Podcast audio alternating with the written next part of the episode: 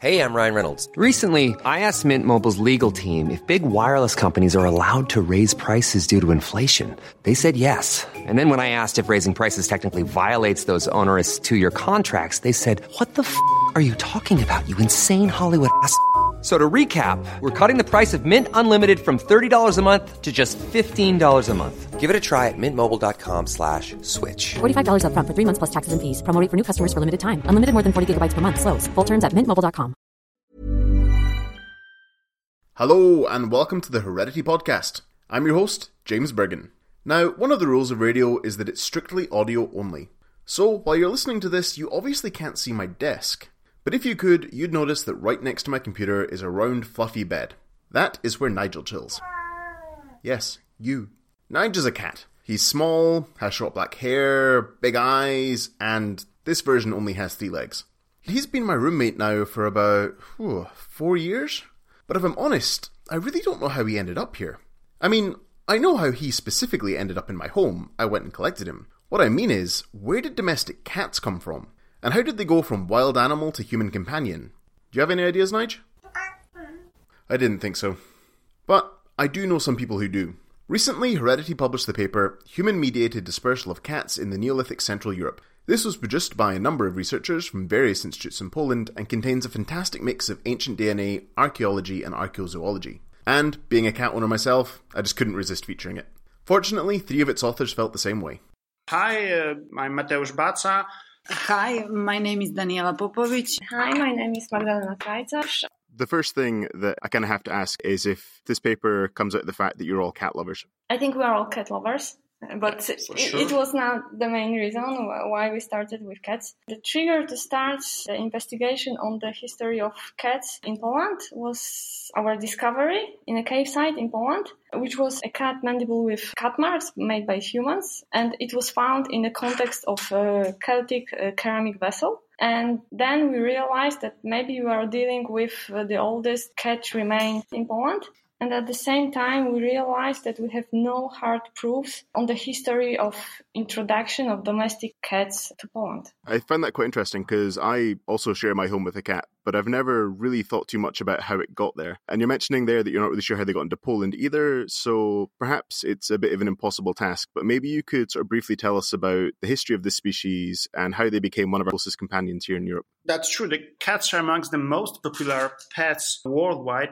However, there is surprisingly few studies, especially genetic studies, of domestication and spread of domestic cats. What we know from the genetic studies of modern domestic cats is that they all derive from Near Eastern wildcat and not, what is somehow surprising, from the European wildcat. So this evidence point to the Near East as a center of cat domestication. And the earliest cat remains that are clearly associated with humans comes from Cyprus and are dated to 9,500 years before present. There was also a second domestication center in Egypt, roughly between six and 5,000 years ago that is distinct from those domesticated in the Near East and Anatolia. Uh, these Egyptian cats quickly became popular in the Mediterranean area. The spread of domestic cat farther north was probably mediated by the growing Roman Empire, and most of the finds that are otherwise very rare in Central and Western Europe came from Roman related archaeological contexts. Fantastic. So I guess this paper is interesting because it's focusing very heavily on the Neolithic period. So what was it that you were specifically aiming to investigate? When we started our investigation of cats, the first one, we checked only the archaeological sites and we found that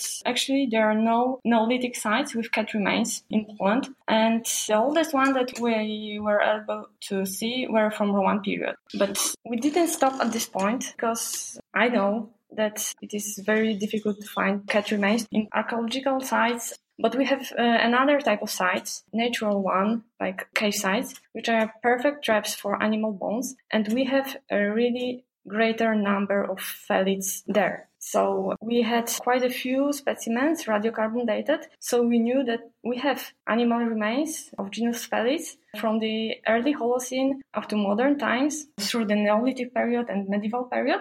So what kind of cats are there? Are there all wild cats or can we find domesticated cats? And among the ones that we had dated, we have found a lot of domesticated cats in medieval period and uh, of course from Roman period. But uh, completely surprisingly for us, we have found several specimens that gave us uh, a haplotype of Near Eastern uh, cat dated to the Neolithic when the early farmers came to our lands.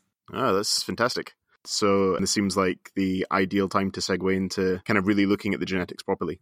At the beginning, short fragments of mitochondrial DNA revealed that some samples from these sites, which Magda mentioned on human related paleontological sites, belong to clade Felis silvestris lybica, which include all domestic cats and Near Eastern wild cats. And these results were completely unexpected, and we were eager to continue to more detailed study of these samples. So using uh, next generation sequencing and target enrichment of mitochondrial DNA, we obtained sequences for 18 specimens, which confirmed that 11 specimens belong to clade, uh, which include Near Eastern wildcat and domestic cat, and only seven specimens were classified as European wildcat age of these samples were determined directly by radiocarbon dating and yielded modern, medieval, and Roman age, but what was unexpected that five specimens uh, also yielded the middle and the late Neolithic haplotypes characteristic for Egyptian populations were found in the younger specimens in our study, but in these Neolithic specimens, we found only two haplotypes which were belonged to be domesticated in Near East. What is really interesting that our results show that 2000 years earlier than it was assumed before, cats possessing mitochondrial DNA of Near East, their wild cat, the only form which were domesticated, uh, reached the Central Europe but due to lack of archaeological context, it's not possible to clearly associate these remains with human and to say clearly that we deal with the domesticated cat. So we proposed three possible scenarios to explain this evidence. So that is really interesting results. But you mentioned those sort of three scenarios, and I wonder if we could explore them. Okay. So, uh, first scenario assumed that it was result of natural expansion of Near Eastern wildcat from the Near East to the Central Europe, and it seems the least likely one because around 4,000 years before present, when these cats reached the Poland, climate was uh, relatively cool and moist. Near Eastern wildcat inhabit dry and hot climatic zones, so it's hard to believe that they naturally expanded from the Near East to the Central Europe. The second scenario was that there was an ancient hybridization between European and Near Eastern wildcats, and from the beginning of the Holocene, there was a wild population of Near Eastern wildcats in southeastern Europe. So this was a natural hybrid zone for European and Near Eastern wildcats. The Near Eastern wildcats from this population belonged mainly to mitochondrial lineage A1. And we found also one A1 individual uh, in our middle Paleolithic cats. However, we found also individuals that belonged to lineages confined to Anatolia and to the Near East. Uh, so this, their presence cannot be easily explained uh, as a result of hybridization. So uh, this leads us to the first scenario that dispersal of those cats were mediated by early farmers from the Near East. What is interesting, the age of our Near Eastern wildcats coincide with the peak of Neolithic settlement density in Poland this, together with what I mentioned earlier, that lineages A and B were connected with the early domestication uh, or commensal human cat relationship in the Near East, makes this uh, scenario most probable. However, we are not claiming that those cats that we found in the Middle Neolithic in Poland were domesticated. There are still too few evidences for that. We believe that the most probable uh, explanation is that uh, they followed humans as uh, human groups, as a commensal animals.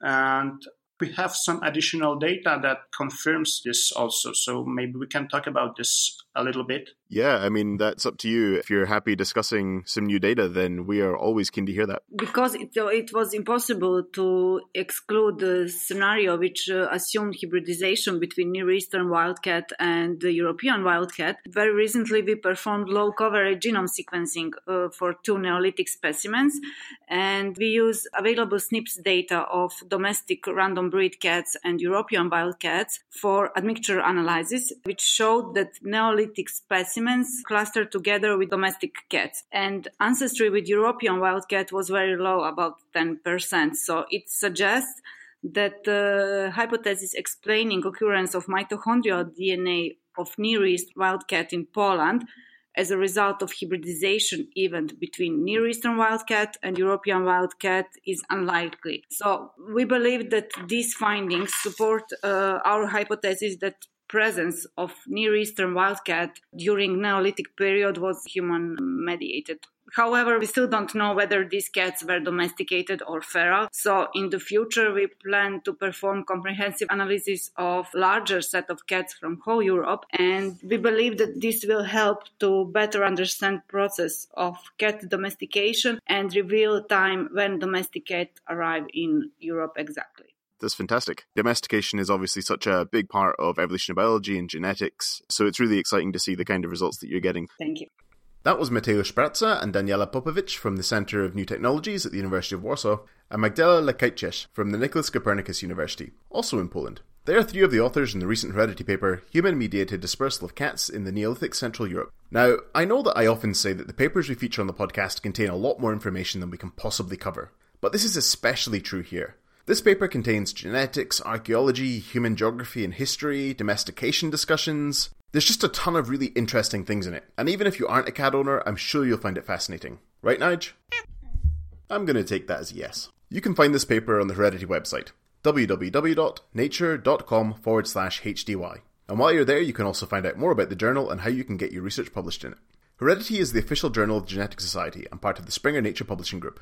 If you want to keep up to date with Heredity, you can follow us on Twitter at Heredity Journal, and you can also follow the Genetic Society at GenSocUK, or you can find it on Facebook. I'm James Burgon. Tune in. Okay, okay. I'm James Burgon, and he's Nigel. Tune in next time.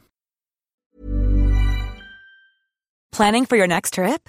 Elevate your travel style with Quince. Quince has all the jet setting essentials you'll want for your next getaway, like European linen premium luggage options, buttery soft Italian leather bags, and so much more. And is all priced at 50 to 80% less than similar brands. Plus, Quince only works with factories that use safe and ethical manufacturing practices. Pack your bags with high-quality essentials you'll be wearing for vacations to come with Quince. Go to quince.com slash pack for free shipping and 365-day returns.